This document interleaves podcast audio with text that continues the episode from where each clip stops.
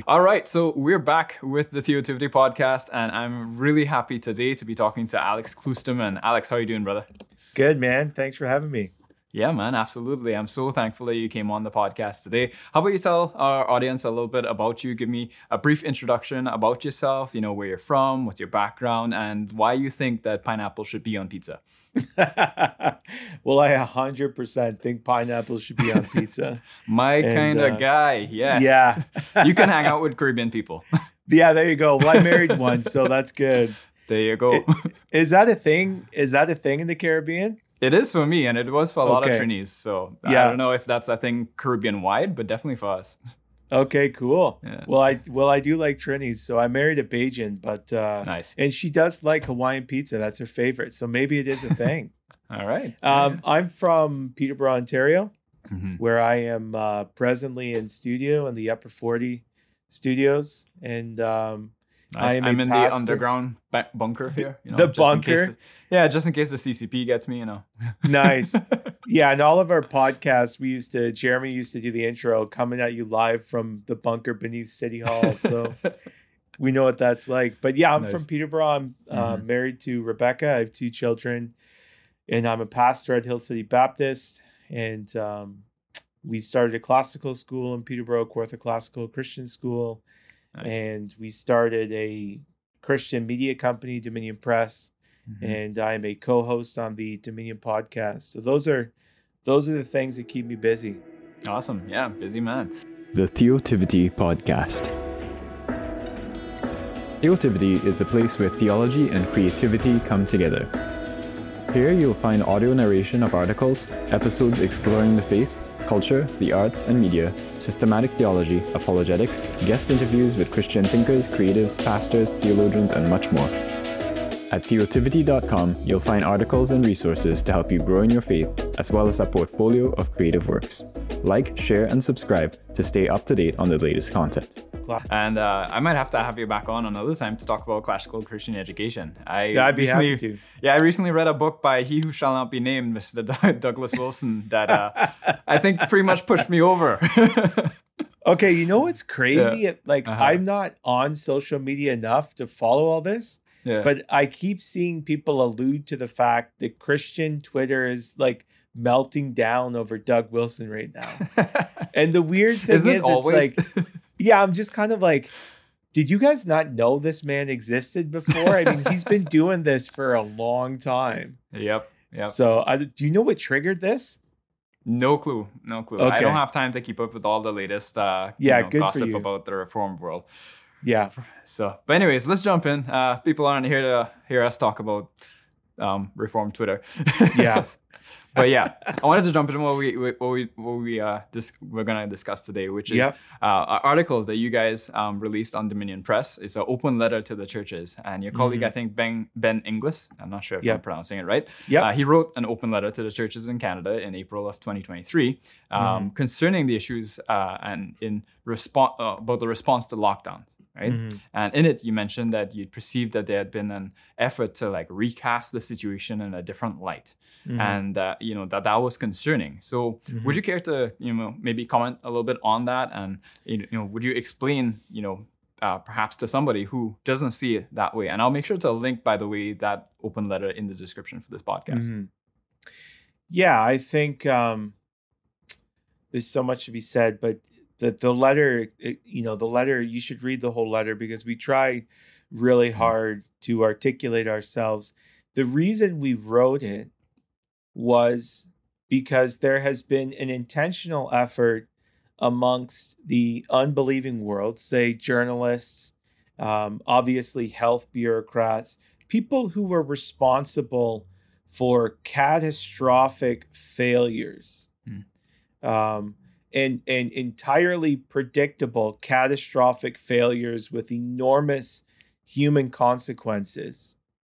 Uh, there's been a pattern of them uh, whitewashing what has happened.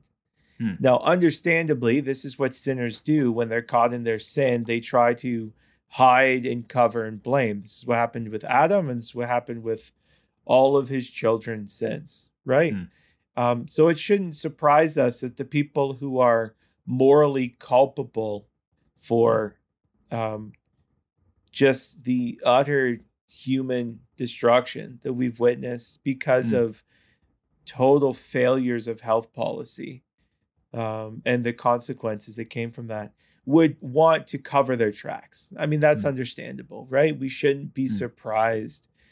But what was surprising to us is that the Christian church, the professing church, who ought to have known the co- human consequences um, to the to um, lockdowns and to a lot of the antisocial um, behaviors that were encouraged, to taking people's jobs, to forbidding family from having loved ones near them when they die, um, you know, refusing medical care to people in desperate need. Like we we we should know that this was going to happen, mm-hmm. and we're silent. But the most concerning part is now that we've run that experiment and the results are in definitively, the, the church has not only been silent, but has in certain instances attempted to rewrite history.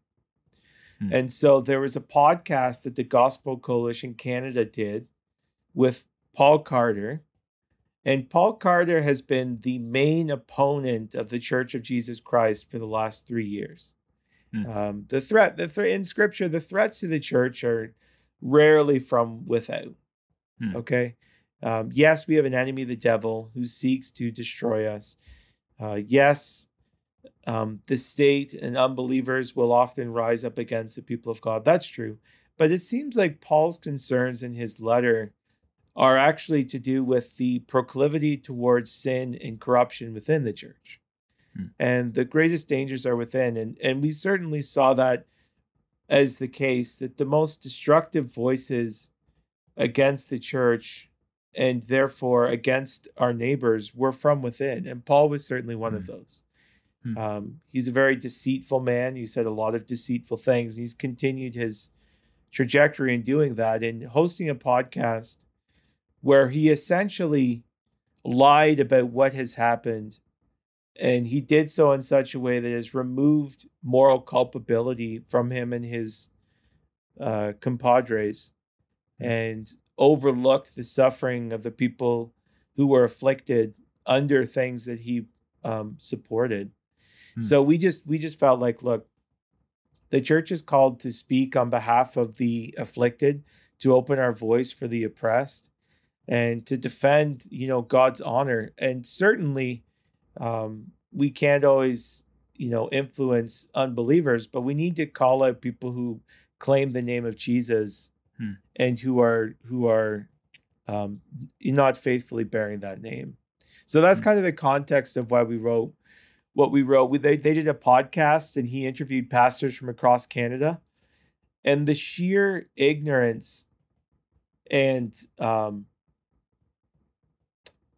basically confession of privilege was staggering. Uh, I mean, it was mm. almost, cr- it was cringy to listen to. I actually took two weeks to listen to the whole thing because it was, it was, uh, there's a German word for when you feel embarrassed for people who ought to feel embarrassed and don't.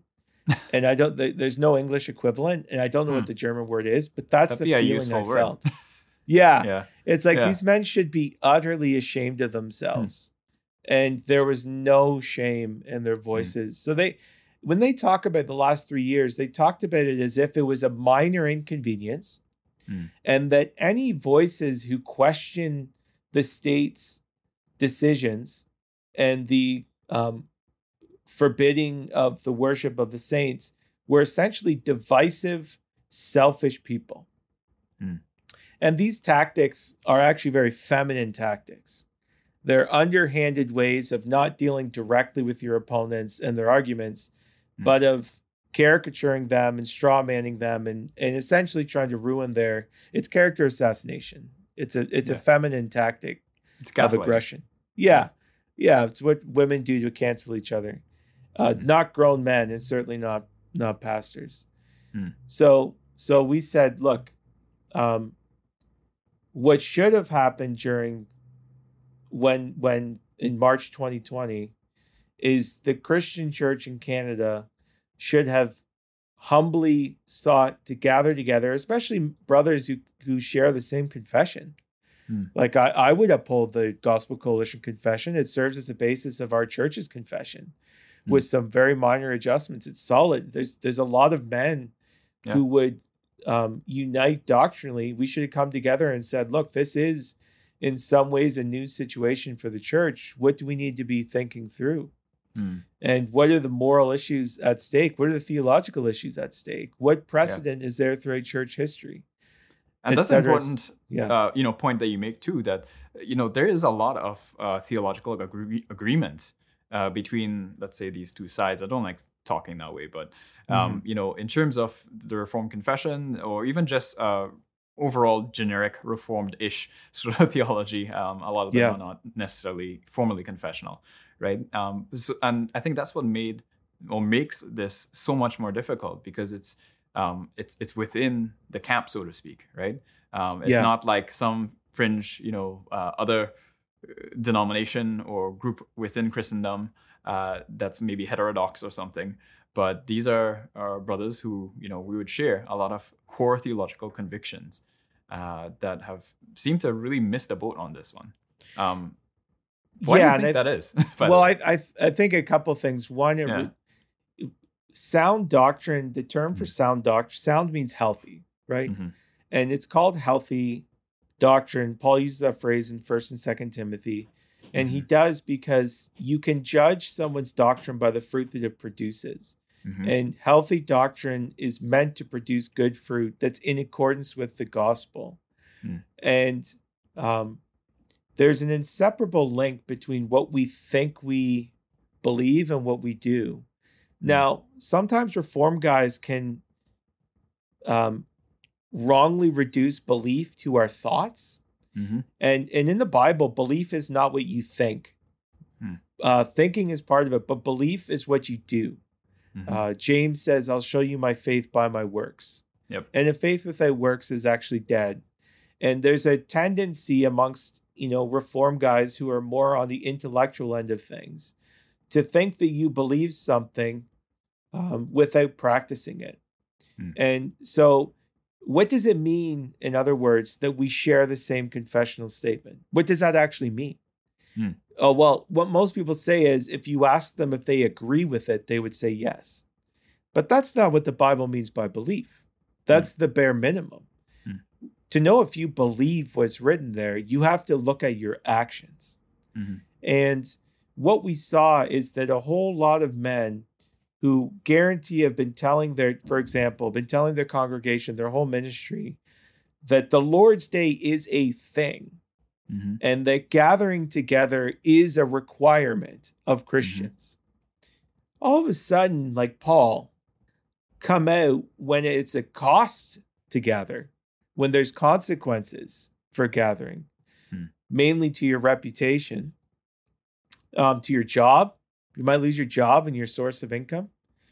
Uh, you might have people in your church angry at you, maybe some big donors. You got hmm. some doctors on your board, right?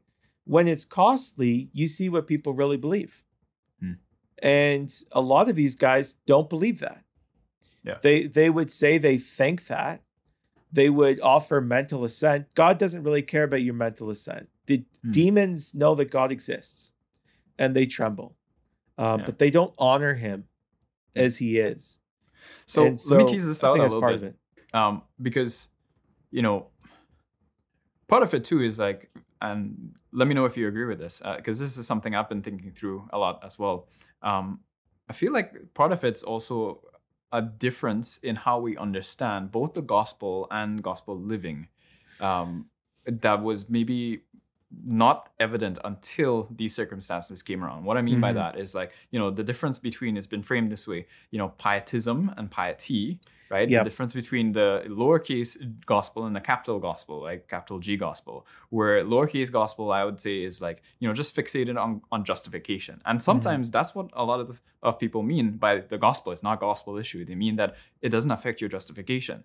But that's such mm-hmm. a small piece. That's a very important cog, obviously, but it's it's a small piece piece of the gospel, because the gospel is good news, not just to souls in a Gnostic sort of way, but it's mm-hmm. good news to all of creation. I mean, look at Romans eight. The whole creation is waiting for the revealing of the sons of God to so that it would mm-hmm. be freed from its bondage to decay. So mm-hmm. there's this big, a capital G gospel that I think perhaps is lost and maybe has led the church down this sort of Gnostic tendency where you mm-hmm. can separate and compartmentalize these things. And uh, unfortunately, I think a lot of these men don't see the inconsistency in that. I don't see perhaps the slide into, t- into pi- uh, this pietistic thinking because, and this is where I want to hear your, uh, this was not on our script, but I want to hear your, your feedback. Um, I feel like sometimes it's a real danger for pastoral ministry, especially if that's your full-time vocation. Because when you're only in that ecclesiastical sphere of life, you become sort of detached sometimes from the realities oh, yeah. on the ground of other people. Um, yeah. And, so, you know, for you to be able to talk a certain way about, oh, it was just a minor inconvenience, you sh- that's really easy to say if you're a pastor who's not going to lose his job over anything. Right? Yeah. Yeah. When you heard these guys talk about, then they didn't have the same experience, mm. but you had one share that it was, you know, essentially things were the same. Me and my elders bubbled together, and it was almost, it was shocking to me that he said that out loud. Mm. So your congregation and your neighbors and your fellow man goes through unimaginable suffering, and your response at the end of that is, I don't know what these peasants are upset about. Because life was pretty good up here in the castle, so they can mm. just shut up. Like, that's essentially what these guys are saying. And these are mm. supposed to be men who, you know, I, I bet these guys have preached sermons talking about how pastors need to, shepherds need to smell like the sheep. I bet all those guys have said that before. Mm. But when, when, you know, when the rubber hits the road, these guys were nowhere to be found. Mm. And so they, it, it was a shocking confession of their own insulation from the trials and the sorrows and the afflictions mm. of their congregation and those around them. Mm. And it was, it was, it, it it wasn't an excuse that they thought it was. It's an indictment. Mm. It's an indictment on them that they are like the shepherds of Israel who fleeced the sheep for their own good, who, who sought their own comfort and prosperity at the expense of, that's, that's who you're, that's who you are acknowledging you are. Mm. So when you hear them talk about their experience, it bears no resemblance to reality. None. Mm. It's, mm. I, I, my, my uh, buddy was like, I was listening to them and I just wondered, like, where were you for the last three years? Mm. And I'm not talking about Twitter. Yeah. I mean, like, how do you say that to people who were fired?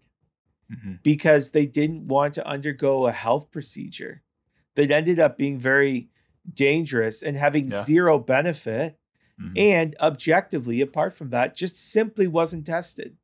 Mm-hmm. Like it, the, it, every pastor should have acknowledged off the, off the bat. It's like, look, there is an emergency exemption. This thing is being pushed through. Just you can make your own decision, but there has mm-hmm. been no testing. Mm-hmm. So it's like those people lost their jobs. They're like my dad. My dad died in long-term care. Mm. Sad and alone and mm. confused with severe dementia. You think he understood what was going on? All he knew mm. is for the last year of his life, he saw his family once. Mm. Like that's all, that's all he knew. Yeah. Um, yeah. And that's so the we, reality. And that's the, the story of many people who went through this. And yeah. I think like sometimes when this is spoken about, it can be almost spoken about in a dispassionate way where, you know, we're, you know, bickering over the theology and sphere sovereignty and all these other things, which I mean, important stuff to, yeah. to obviously talk about. Uh, but it's the human experience and the human stories of people just like you. I mean, for me, like, uh, you know, my family, a lot of them is in Trinidad. I couldn't see them for mm-hmm. two years because I wouldn't take a, a medical procedure. And mm-hmm. during those two years, like my grandfather passed away, I couldn't mm-hmm. go to his funeral. Um, so these are real costs, real things that happened because of clear overreach from the government. Um, well, just and, and there's and yeah. there's such severe, mm. like the U N, I think, just released a document this week that over two hundred twenty thousand children mm. died in Southeast Asia because mm-hmm. they couldn't get the medical, bec- expressly because of yeah. the policies were put in place. It's well, like, how how do you sleep with that? Yeah, the the collateral damage is is. is inestimable. And the yes. only metric that was that was that was even considered was the spread, was the numbers of COVID, you know, cases, uh, which, I mean, that's questionable as well too, but it's like we became so transfixed on that. And yeah. it was sad to see that so many in the church were thinking that way too, because if anything, like Christians should have a holistic idea, holistic, holistic understanding that life is more than just the biotic functions. Yes. Right? We are way more than just that. We are social animals as well too, social creatures, sorry. And um, we're made in God's image for that as well too, to, to, to have community. And you take that yes. away from someone. Like, why is it that the most intense punishment you can give someone is is is isolation, right? Yeah, is solitary if, confinement. And we yeah, did that. Apart, apart from, you don't even have to look at the consequences. Mm. Like, if you're a pastor and you couldn't, in March twenty twenty, Mm. have looked at your congregation and said, even if you thought that it was a necessary thing to do, you needed to say, this will have absolutely devastating consequences on people's mm. bodies and souls. Because we know that forsaking the assembly of the saints and neglecting fellowship mm. brings spiritual ruin. Every pastor should know that. Mm-hmm. And we know that life is complex and integrated. And when you take people's jobs away, when you push fear upon them, when you isolate them from one another, um, the, the, the level of destruction will be massive. And and every mm. Christian should know that, and every pastor. And if you, if you mm. didn't know that going in, you are completely unqualified. Like, you can't, mm. you can't say, hey man, lockdowns are novel and we've never had this happen. We didn't know. It's like, that's like saying, I didn't know if I put my hand in the fire or get burned. It's like, mm-hmm. if you sincerely didn't know that, you, you have no business, mm. you know, being in charge of other people's spiritual well-being and physical well-being, because you are so mm. incapable. Mm. So mm. they're, they're just, it was entirely predictable. Yeah. All yeah. the results we're seeing are things that everybody could have predicted. Yeah. And many were, and they were yeah. being shut down. But let me yeah. let me play a little bit of devil's advocate, because uh, you know, I want to make sure that we're not just preaching to the choir, right? Like, if there's some people who are perhaps on the other aisle of this, uh, we want to make a compelling case for this. So, you know, how would you respond to someone who's saying, you know, listening to all of this, and they're maybe agreeing with some of it and saying, well, but you know, Alex, that isn't all of this just being divisive, right? Like, shouldn't we just forgive the sin and just move on, right? Like, isn't that what Jesus would have us to do? You know, to surely, the, you know, this sort of dragging it on. Look, look, we're like, we're no longer under lockdowns. There's no longer any mandates or whatnot. Like, this is not productive. Like, we should just forget it and move on. Like, what would you say to somebody uh, who has that sort of objection? Well, I, I would say, what do you want? You said two things. Do you want me to forgive you, or do you want me to forget what you did? Because you keep using those words, you know. I noticed that you asked me to forgive you, but then before you repent, you just really, you want me to forget what you did. Mm. And so as a Christian, we believe that, um, yes, we are saved by grace through faith, but the flip mm. side of the coin of faith is repentance. Yeah. That in the Bible, uh, faith and repentance are inseparable, and where you mm-hmm. have one, you have the other. And where you don't have one, you don't truly have the other. And so our forgive. So if Paul Carter came out and said, you know what? Um, when this happened, I had an inordinate love of the praise of man. I mm. wanted to preserve my reputation and my clout. I had important people who are uh, major donors in our church, who I, and I had people who I knew would be really angry at me if I took a solid stance. And I gave in to cowardice, and um, I deceitfully and manipulatively tried to carve out a position that was insincere, and I opposed my brethren and opposed the Lord Jesus Christ, and I ask you to forgive me for my sins. And I, I say this without any rhetoric. I would mm. one hundred percent immediately and fully forgive him. Mm. And I would do a podcast and write an article celebrating his repentance mm. as the father celebrates the return of the prodigal son. Mm. And um, I would try to, by God's grace, not be like the Corinthian church, who then had to be written once they rebuked the man for his sin, that they must now receive him. Yeah. So I, I want to say, I'm the one calling for repentance, and I'm mm. the one willing to receive forgiveness unequivocally mm. and immediately and to the fullest extent. Um, if they repent of their sins. Mm-hmm. Now, what these men are doing is they're actually not showing humility and godliness. They're continuing their practice of deceitfulness, and they're doing what Adam does. They're mm-hmm. blaming, you know, oh, the woman you gave me did this, is what he said to God. He essentially blamed God. It's not my fault. It's it's actually her fault, and yours actually, because you gave her to me. Yeah. And he tried to hide and cover and blame. So, um, mm-hmm. no, uh, that's not going to work.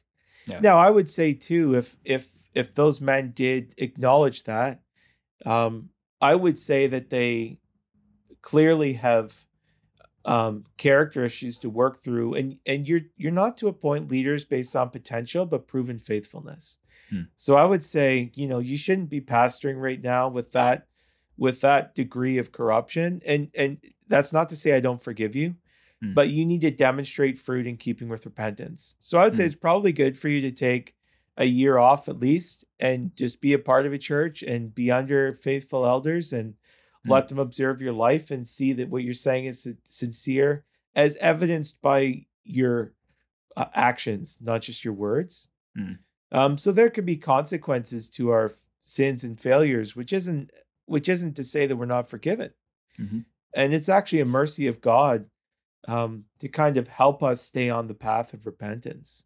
Yeah. So no, I'm not, this is not me just being angry and picking a fight because I'm irritated at these guys. This is, or yeah. and being unwilling to forgive. This is unequivocally, I would one hundred percent forgive. They mm-hmm. need to confess their sin. And that's important to distinguish, because there are some, there are some uh, who I think ha- are harboring a root of bitterness over this. And yeah. that's an unhealthy thing to do, right? Like even in all of this and um, everything that we're saying, I want to make that clear. Right, that yeah. like what sh- the heart behind it should not be a heart of bitterness. It should be a heart that, like Alex has said, is is is willing and ready, has forgiveness ready there waiting, and like, yeah, if you know, is waiting to respond basically. But tease that out a little bit for us, because I think sometimes that's a misunderstanding too, that we should just forgive. But is repentance required for forgiveness? So, so does somebody have to repent first before you forgive them? Um, I think that I think that we. There's there's several senses to this biblically, okay? So sometimes forgiveness is referring to the entire process of reconciliation, right? Including reconciliation. Hmm. So I think that, and then other times forgiveness is simply from our end. Like when we when our enemies wrong us, we still forgive them hmm. um, for their sins, even though, you know, just as Jesus prayed, forgive them for they know not what they do. There's a sense in, but, but, you know, those guys didn't all go to heaven. So mm. a sense in which forgiveness is a decision that we make not to treat people according to their sins, mm-hmm. right? Or not to only treat people according to their sins.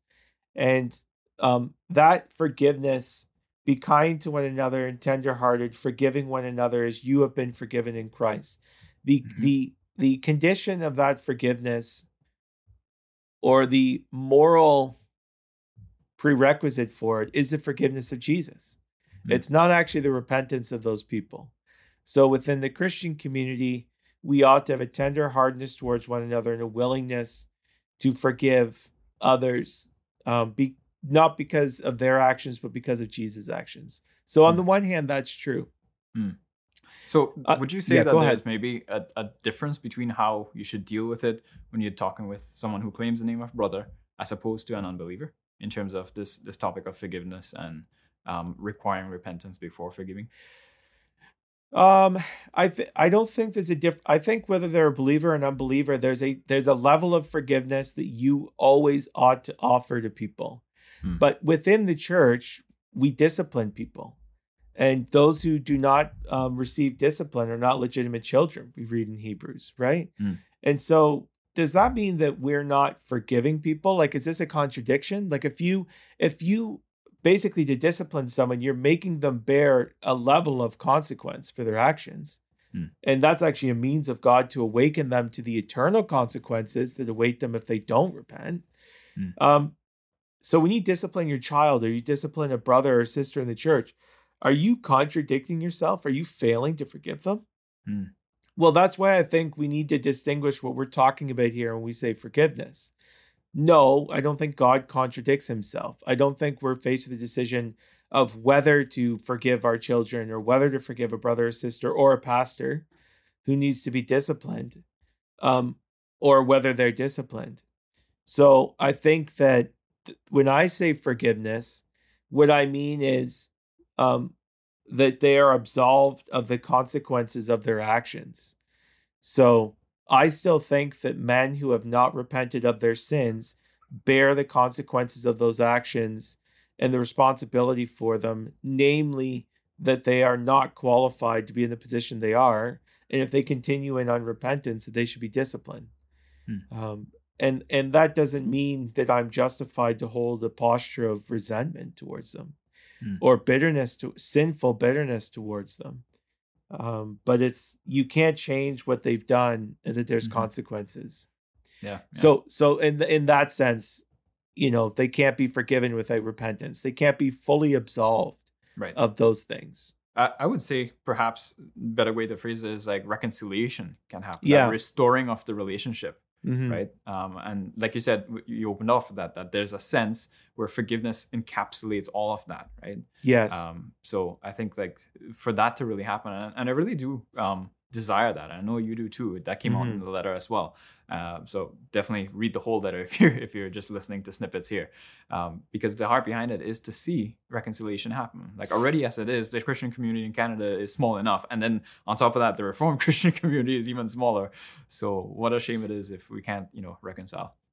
Yeah. And I mean, mm-hmm. um, not everyone's in the same boat. Like even in that interview, there were clearly mm-hmm. guys who not only had different experiences, but I even sensed had different postures. Mm. And I, I think my concern with that, I guess my exhortation to them is, look, if you don't want to be lumped in with a flaming hypocrite, then don't be uh, lumped in with a flaming hypocrite. Mm. Like this, don't, don't say I'm down with everything Paul Carter is and does and says, mm. because there are, I think there are different categories. I mean, scripture clearly mentions Hymenaeus and Alexander. Um, Paul mentions other men who did him great harm, and mm-hmm. he calls them out by name. Yeah, Alexander and, and Copper Smith. yeah, and yeah. I think that Paul Carter's in the category of he, the the degree of deception and harm that he's caused, like the, his insatiable desire to control the narrative, his total avoidance of sincere conversation. Like I mm-hmm. personally was talking to him online, and he just he took it offline so that people didn't see it because I was making good points. And then tries to flatter me. And, and it's just, it's gross. Like this guy's in a different category. He's not that pastor who's weak-kneed and is confused and who, who genuinely wants to do the right thing to one degree, but has inordinately been influenced by accusations and fear. Mm-hmm. And I so would, would say, you say to that, that- person, Yeah. Sorry, would you say that those exist though? Like, you know, at this point in history, because like, you know, that's something I, I wrestle with, with as well too. Because like, you know, let's say two months into the pandemic, yeah, some grace there. Like we're all figuring out. There's not as much data and so on. A year into it, even there's still perhaps some people who are, you know, don't have the right news sources or whatever it is. Uh, but you know, this far out now, um, is there still that cover of ignorance? Let's say of uh, no that could be legitimate. No, and I think that actually mm-hmm. died very quickly, okay? Mm-hmm. Because um, that side, I know you don't like to use it, but it just is true.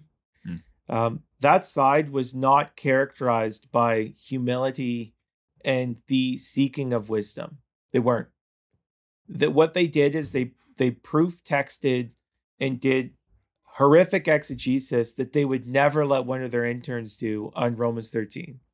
Mm-hmm. They they had a novel, shallow, unbiblical interpretation, mm-hmm. which is one idea based on one verse that they used to, to say, I don't need to think and study this anymore. Mm. In my mind, which to me is the difference between an excuse and a conviction, right? Mm. A conviction is something that doesn't make you afraid to look around because mm-hmm. you can have that strength, that conviction strengthened by the truth. But an excuse is one where you get it and you stop looking. Hmm. So they, they did that with their exegesis. Hmm. But also, here's the other tell. Name one guy from that camp who has consistently voiced their concern for the injustice against the oppressed. Name one. Mm. I, and I'm sorry, I'm not talking in, about virtue signaling. Yeah, in I'm not a talking about. Way, I was gonna... yeah, I, I'm not talking about like their yeah. random fake pity mm-hmm. when they say, "Yeah, lockdowns are hard, and we're all in this." I, I'm not talking about that. I mean, who has publicly said what is going on is sinful and wicked and wrong, mm-hmm. and here are the costs to people's lives, mm-hmm. even if they believe that they're duty bound by conscience to go ahead with it. But you know why they don't say that? Because they don't want to acknowledge reality. Because this isn't actually about finding the truth. This is about finding an excuse. And if, if they say on the one hand, we have to do this, and on the other hand, people's lives are being ruined and the weakest and the most vulnerable around us especially are being slaughtered by this, well, mm-hmm. then people start asking, so then why are you supporting it? Why then why are you do why are you participating in this? Yeah. So um they suppressed their conscience and they settled for excuses within the first six months. Mm. And and I'll tell you, I, I had an experience, right, where our church, they, people don't remember, they didn't have masks for like six months or something. Like it was like mm-hmm. September or something. Yeah. And Peterborough. Fauci was saying not to. yeah. In the beginning. Well, even, yeah. yeah, even our health unit was like, we'll never do yeah. that. And because it's absurd. But, mm. um, when they first did it, it was, I think, the fall of twenty twenty. It was still confusing. And I would say mm. the hardest part about it was like it felt a little weird. Like it was kind of embarrassing. Like I felt like I feel mm. like an idiot. Like no one was as scared of the virus at that point. I think in Peterborough, yeah. the all of twenty twenty, we had like two deaths or something. Like it was mm. it was crazy. Like no one.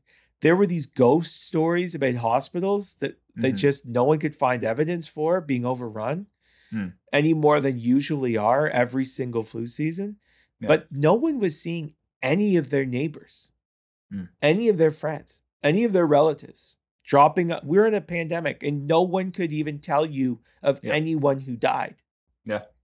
Outside of... The- That was it one was, of the things I that that struck me in terms of like once mandates came for vaccines.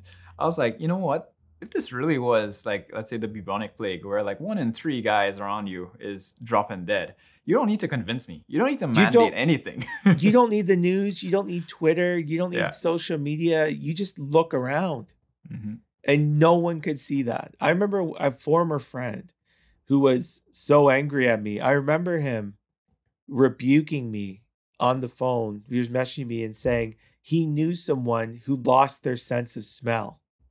I was like, dude, my dad was literally just found face down in a pile of, pool of his own blood mm. where he'd been for hours by himself mm. because no one's looking after him. It's like, what do you, wow. it's like this guy had to make up horror stories, mm. you know? And, and his horror story was pathetic. It's like, mm. dude, that is not what's happening to people in, in long-term care right now is a, is a horror story.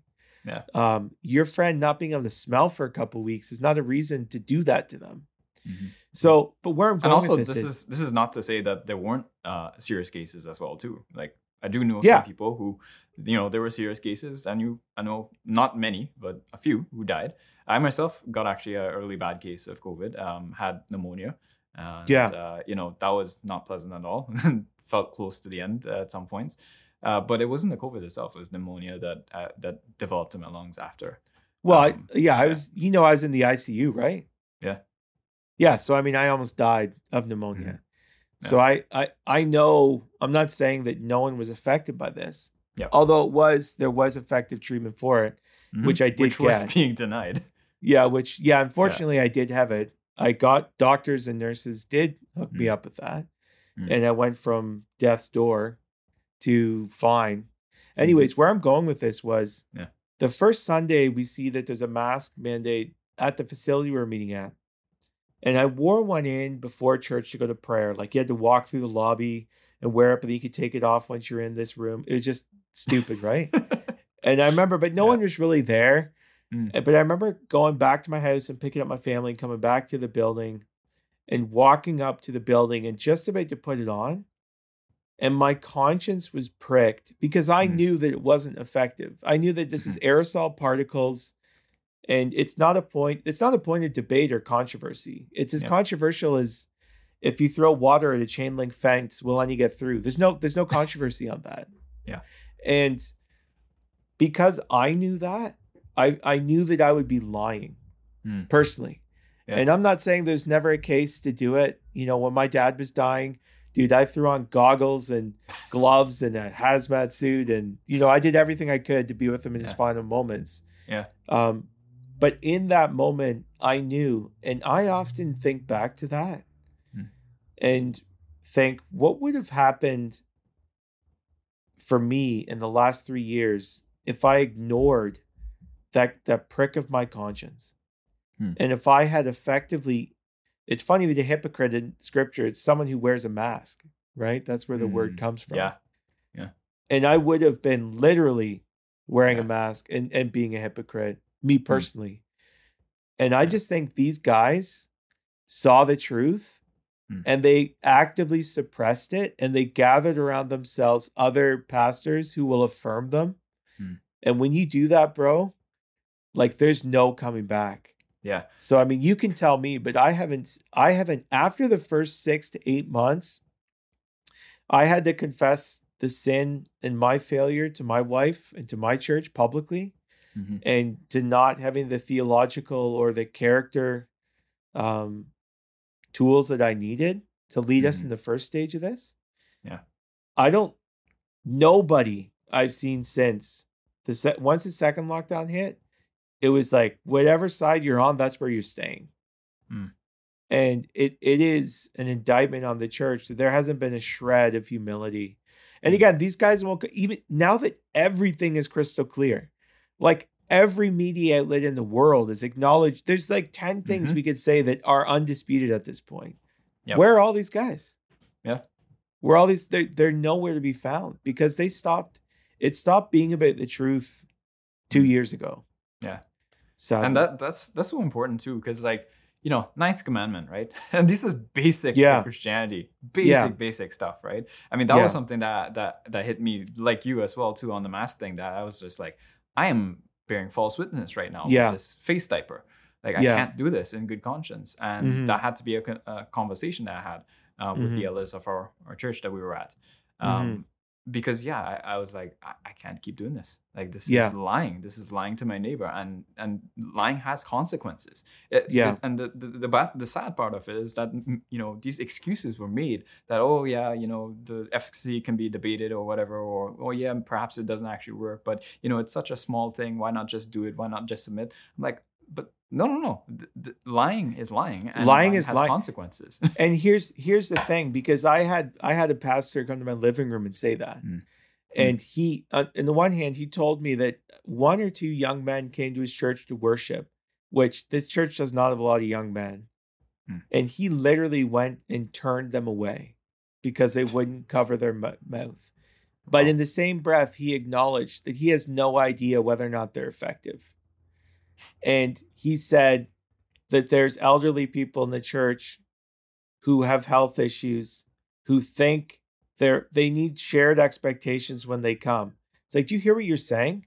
Mm. You're willing to turn those young men away from worship, which you have no authority to do.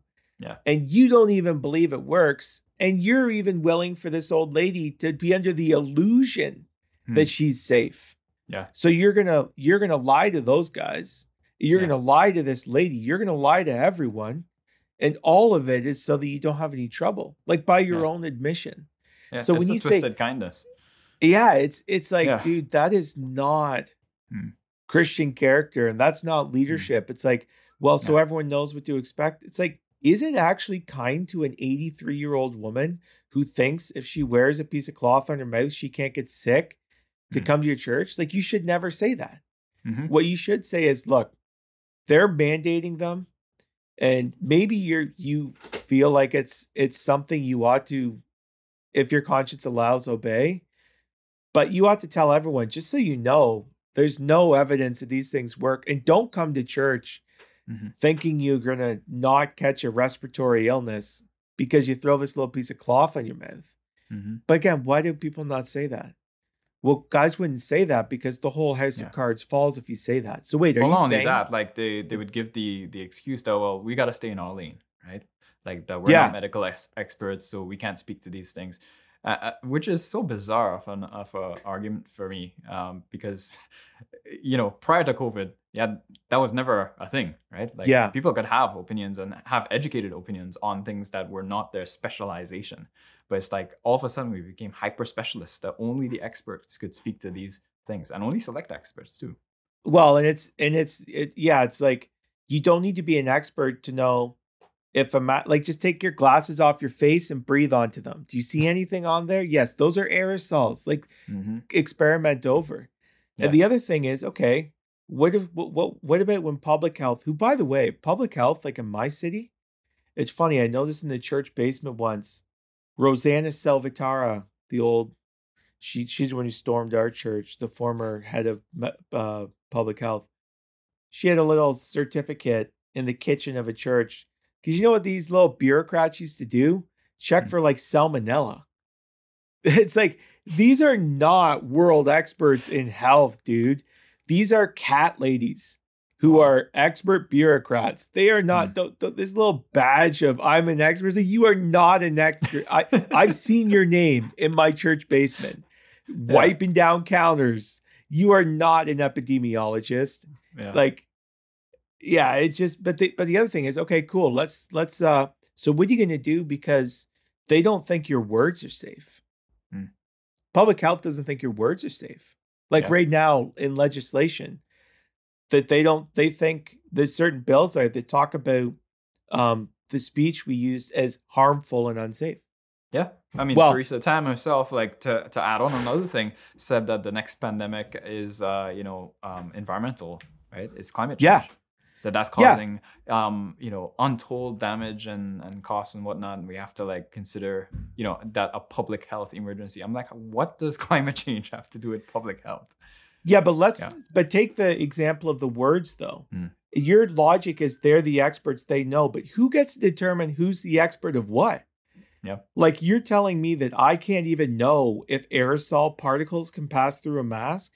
It's like, well, then um, on what basis could you say that they don't have the right to tell you what words are safe? Mm. Right. So it's like, well, no, that's our that's our oh, that's our job. It's like, says who? Yeah. Well, I'll, I'll fit one more on that, because uh, to bring it back to our discussion here, um, I have a lot of difficulty trusting a man to properly handle God's word if something as basic as aerosols can pass through a mask yes. yeah. is unclear. Yeah. Yeah, it's kind of like, if I drop this ball, will it fall? I don't know. It's like, okay, well, until you figure that out, don't preach. Mm. You know, it's like, until you figure gravity out, definitely don't preach. Yeah. And basic don't take logic. On more complicated issues than one plus mm. one is two and triangles have three sides. Yeah, yeah. Well, let me move on uh, our conversation here, just because we could keep ranting on and on uh, uh, about this, right? It's been a while. Yeah, not that that wouldn't be fun.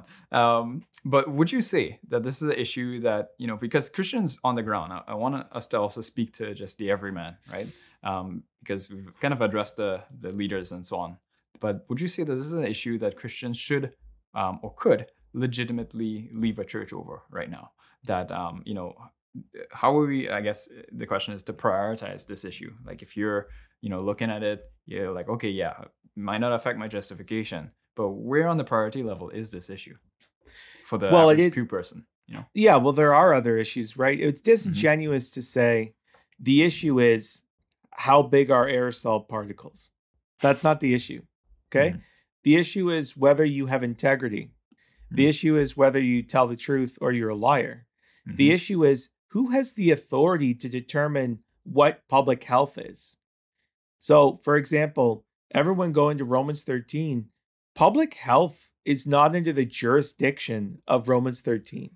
Mm. And what exactly is public health? Because according to public health, that includes literally every area of your life. Mm-hmm. And not only your life, it includes the weather. It includes things that we can't control. So your yep. words, your thoughts, the weather outside, that's all public health. That's a matter mm. of public health and safety according to them. So do they get to determine that? And this is a question of the authority of Christ and mm. his word. Mm-hmm. And would you just defer to the state and say, not only do they have this authority, they have the authority to define their authority. Mm. That's an idolatrous claim. Yep. No human authority has the authority to define their authority. And I can't say that I am, I am the husband of your wife. Mm-hmm. I can't say that I'm the father of your children and that they ought to obey me as their father in head. I can't say that. Mm. And it doesn't matter if I think that. And you can't just say, no, you're not, because I don't think so. You would appeal to God. Mm. You would just say, no, God and his word define the limits of human authority and define human responsibility. Yeah. And if a pastor Alex, just, Alex, the, the trans movement would have something to say to you, because I self-identify as prime minister. Yeah, yeah, exactly. Yeah, well, that's where that goes. And yep. you see that you mm-hmm. see that a lot of Christians are functionally on board with that. It's like, mm. well, they're not Christians. They don't believe in the Bible, so we can't expect them to. It's like, okay, well, that's why that giant man is in the girls' bathroom. Mm. And you know what? You can't say anything about that. Not you can't even say that it's wrong mm. because you have no right, no authority to do so. Yeah. So the issue of the Lordship of Jesus Christ, the issue of truthfulness, the issue of putting your sheep before yourself, um, the issue of proper exegesis, mm. um, you know, all of these things are actually fundamental issues. Mm. The issue of humility, the issue of repentance. Like, if you haven't said sorry by now, you're not a man who's walking in step with the gospel, because it mm. doesn't matter what creeds and confessions you say you believe. A reformed Christian is one who is always being conformed to the word of God. Mm-hmm. You know, semper reformanda, right? And this mm-hmm. is this is what we miss. Being reformed doesn't mean that you like Luther mm. and Calvin. This doesn't mean that you say the five solas mm. or that you, you know, are part of the T G C count. That doesn't make you reformed. At, at the root, what makes you reformed is your ongoing repentance and faith in conformity with God's word. Yeah. And whenever you dig your heels in, and whenever you reach the place that you are unwilling to repent, mm. then you have forsaken the Lord Jesus Christ functionally.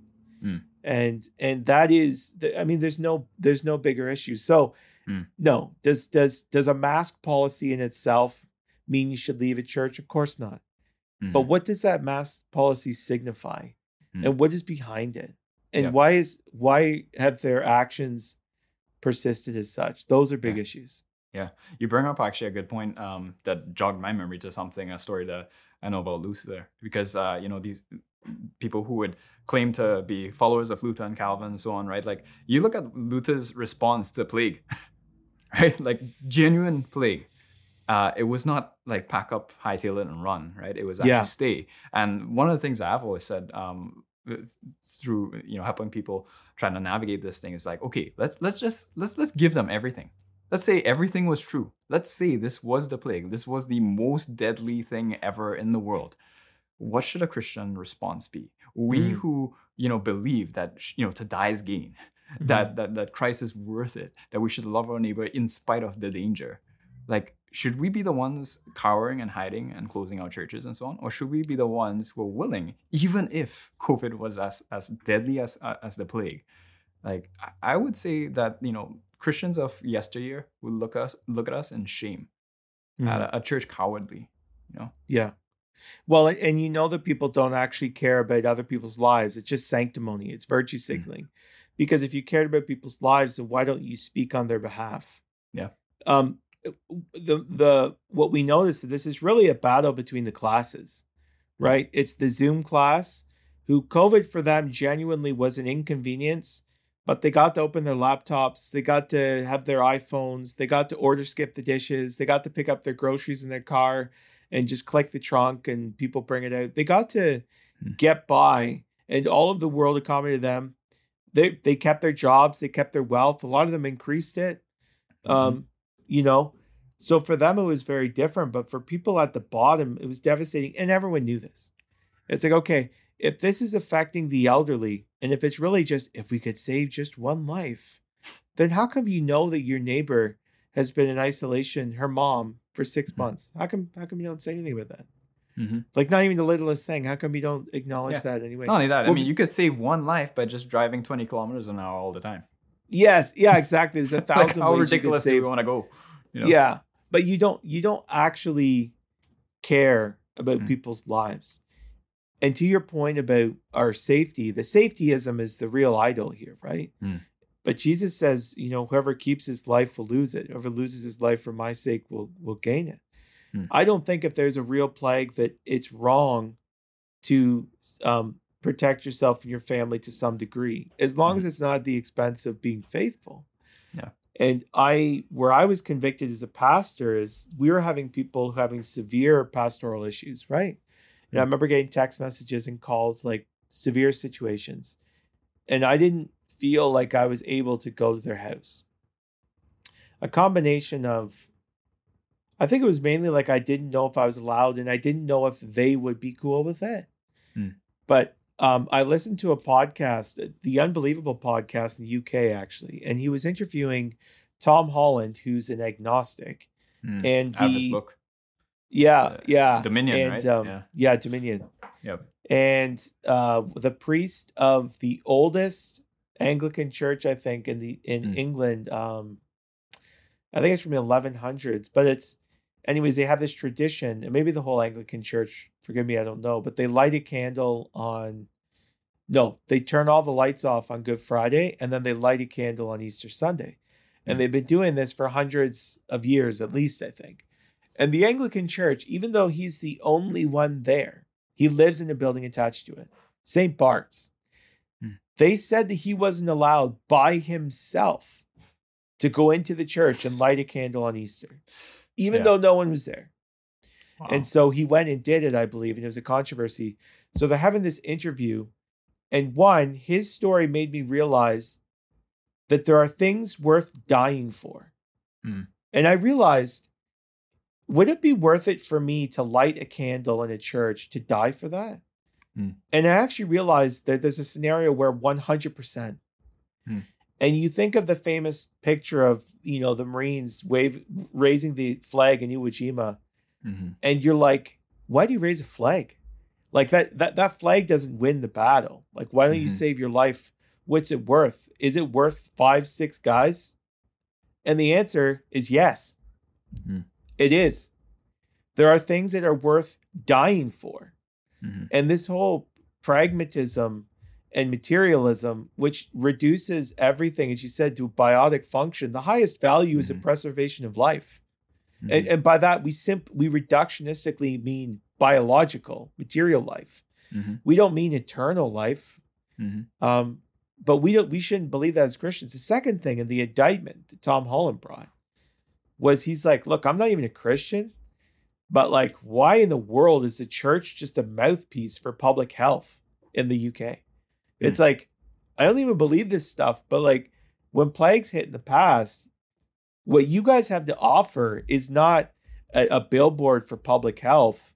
It's actually a transcendent truth to give people hope that uh, to rise above the misery and uh, the tyranny of their existence. Like it's it's something beyond what they're facing. And why are you just, it's something transcendent and you're just in the imminent. What's going on here? Mm. And I was cut to the heart. And that's agnostic. And I'm like, dude, that guy's not even a Christian. Yeah. And I felt so rebuked mm. and convicted. I'm like, one hundred percent it is worth dying to meet with people. Mm-hmm. And one hundred percent the church should be screaming at the top of her lungs, not not every Sunday in our announcements, stay home, stay safe, and we're all mm. in this together, and literally the propaganda talking points of the state. Mm. We should be like, um, though you die, yet shall you live. Mm. Like, that's what we should be telling people. Mm-hmm. And if um, he who is faithful unto death will receive the crown. Mm. And the cowardly are cast into the pit of fire. Like yeah. those are the things that we ought to be saying. Hmm. And and I I was convicted, and that was a big one of the the initial um, kind of definitive nails in the coffin for my compliance. Hmm. Yeah, that's good. That's good. Well, let's uh let's close this off with uh I'll lead this into it. So the article mentions that you and many others desire to see real reconciliation happen, right? And, uh, you know, we should all desire this as Christians, especially since, you know, the Reformed evangelical world, as I said, is already so small, right? However, one of the things that I've observed that makes things so difficult is that during lockdowns, you know, we weren't seeing each other face to face. And so we're forced to, you know, not forced to deal with each other's humanity, because everybody now becomes an avatar, because now you're yeah. all on Zoom or on Facebook or whatever, right? Um, so you're not actually having to to deal with each other's humanity. And I think a lot of progress is perhaps forfeit because of that. Because when you have to get in a room and confront someone's humanity and deal with their arguments and deal with the dispute, it's a lot different. It's a lot harder to dismiss them as it is on Twitter or on Facebook as just yeah. an avatar, right? Um, so I think that, you know, one of the things perhaps that needs to happen, if this is to ever have any hope of moving forward uh, towards actual reconciliation, is that men need to get in a room together. like, yeah. Stop having these cross-the-distance conversations. Stop tweeting at each other. Just get in a room and hash it out, right? And perhaps you might even see that, you know, you have more commonality than you thought, or maybe even be able to actually hear what the other side's saying. Um, so I, I, I, all that to lead into this. If, if you had Paul Carter, you know, or take a pick from T G C or whoever it is, uh, you know, um, in a room together with you. And, you know, you guys are going to sit and listen to each other and hash it out. What would be one of the things that you would say to him? Like, how would you want to, to lead that conversation? Well, I don't, if, if we were in a room together, not under pretense, not as a signal to our virtue, not as a political maneuver to say that we did it, because pastors are so political. Mm-hmm. Um, if we were in a room with insincerity, with a willingness to listen, one, a miracle would have had to have already taken place. Yeah. So to be honest, if we get to that point, I don't know if I would say much. Mm. Um, I mean, I wrote it out in my letter. Like if, if we were to get to that place, I would just listen. Like they they would have they would have to explain. Now, if they asked questions and said, well, do you not think that there's any obedience we owe to the state? Like say there's a genuine misconception or something.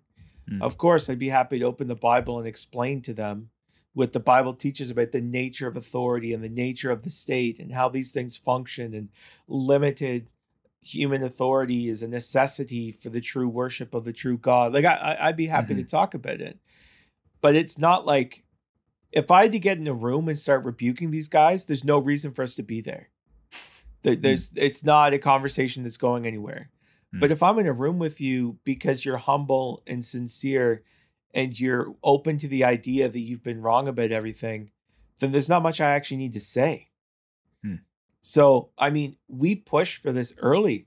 I was, mm-hmm. I was, even with Paul, I yeah. remember telling someone um, who's connected with T G C to like, set it up, man. Let's set it up. Like I talked to Paul personally online and, you know, I tried to have that conversation. And I know that, you know, like Joe Boot wrote a letter that was, that they asked him to write on yeah, these for the things. T G C. Yeah. And they yeah. said, we're not even going to publish it. So they're the ones yeah. who have censored. They're the ones who have gone on narrative control and determined the the Overton window of what's acceptable discourse, mm. all of it to keep their position protected.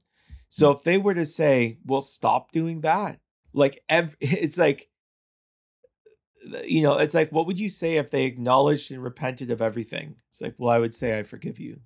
And, mm. and, and to be clear, this isn't personal yeah. in the sense I'm very, um, I'm very angry at the level of wickedness and mm. the and the corruption of the church, but it's not it's not personal in the sense of I simply have a personal vendetta. Mm. I just feel um, very upset because I know many people whose lives have been ruined, and I know people who have died, mm. and I know the consequences of their decisions. Yeah. So it's not it's not like, Alex, do these guys owe you an apology? It's like, I don't know. For, I mean, maybe they talk about me. I don't know. But it's no, it's not really about that. That's not what I'm here for. Hmm. Yeah, that's good, man. That's good. Well, this was, uh, intense, uh, but I think good conversation to have. And, hey, you, you asked know, for it. Hey, bro, uh, I love having these conversations. That's the whole reason. Like, what's the point of recording something and doing this if you're just gonna talk about stuff that, like, you know, everybody already knows and agrees with, right? Yeah. Um, I want to cover things that, you know, make people think, and hopefully, yeah. uh, you know, whatever I, I'll that you land on in this issue, I hope that's given you some points to think about, and um, yeah, I hope that it, it blesses our listeners. Uh, Alex, would you mind praying for us uh, just as we close? Uh, just because this is this is not just us playing podcasts. Right? Mm-hmm. This this this sort of conversation is not just about interesting topic that that's sensational just to get clicks and likes. That's not mm-hmm. my heart behind it, at least. Um, but you know, this is for the Church of Canada. This mm-hmm. is for Christ's Church in Canada. Mm-hmm. Ultimately, mm-hmm. that's that's why we should be passionate about this issue. Mm-hmm. Um, and I'd love for you to just pray for us. Pray for these mm-hmm. men, especially. Mm-hmm. Um, pray for the unity of Christ's Church, for the glory of Christ's name in Canada. Mm-hmm. Yeah. Mm-hmm. Would you do that for Let's us? Let's pray. Yeah. yeah. Father in heaven, we come to you in the name of your Son, Jesus Christ, and in the power of your Spirit. Mm-hmm. And Lord, we pray that you would remove the log from our eye, and that you would help us to um, not be blind to the sin in our own lives, mm. of our own failures to walk in accordance with the gospel, of relying on what we think we think rather than what we do, of having an inordinate concern for the praise of men,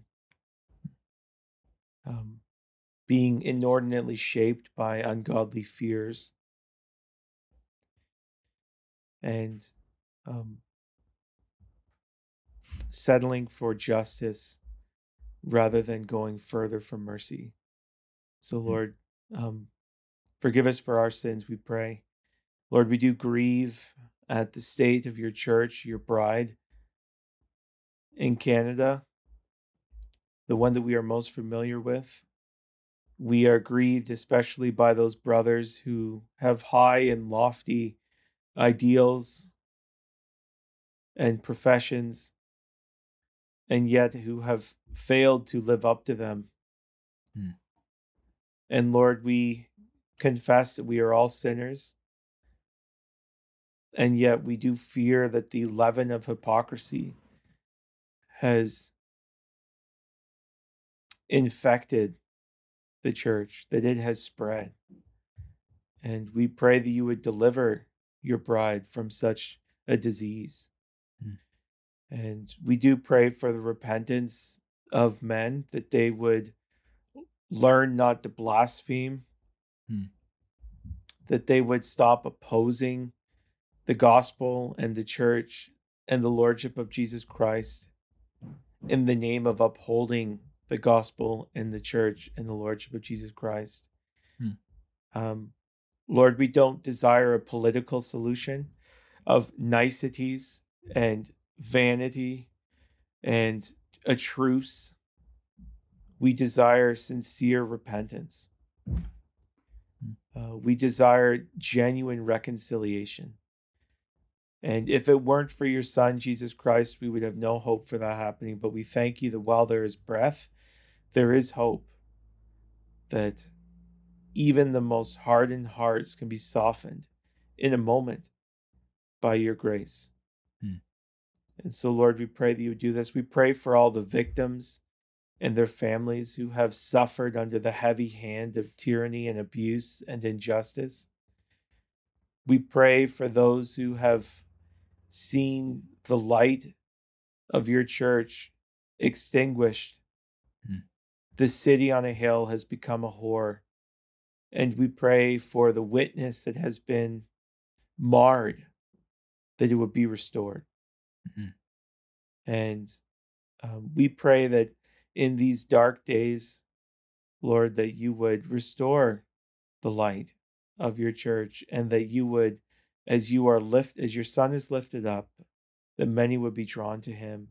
Mm-hmm. And we pray that we would also be humble, that we would be quick to forgive, that we would not let um, a stronghold of the devil take root in our heart as well. And we pray that in all these things, you would glorify yourself. In Jesus' name, amen. Amen. Amen. Thanks so much, brother. Uh, so just to end it off, Alex, how about you tell the folks where they can find you and what you're doing at Dominion Press and Dominion Podcast? Yeah, well, thank you. It's great to connect. And um, you can find us, dominion press dot c a is our website. Uh, you can subscribe for free and get all of our resources. We have a couple articles that come out per week. We try to get a podcast out every single week. We recently did a series on Christ and the Nations, thinking through mm-hmm. the relationship of Jesus and his authority to the nations, to Canada, and to the nations of the earth. Um, check that out. And uh, follow us on social, Dominion underscore press, I think is our Twitter handle. And the Dominion podcast is on Twitter as well. You can follow us and keep up to date with what we're doing. Awesome. I'll make sure that the links are in the description. And until next time, guys, Soli Deo Gloria. Thanks for listening to the Theotivity Podcast. If you found this content helpful or edifying, please leave a review on Apple, Google, Spotify, or wherever you listen to your podcasts. Also, follow us on social media and consider sharing this episode to help Theotivity reach others as well. Check out Theotivity dot com for resources, info on how to support, and subscribe to our monthly newsletter to stay up to date on all the latest content. Until next time, live and create to the glory of God.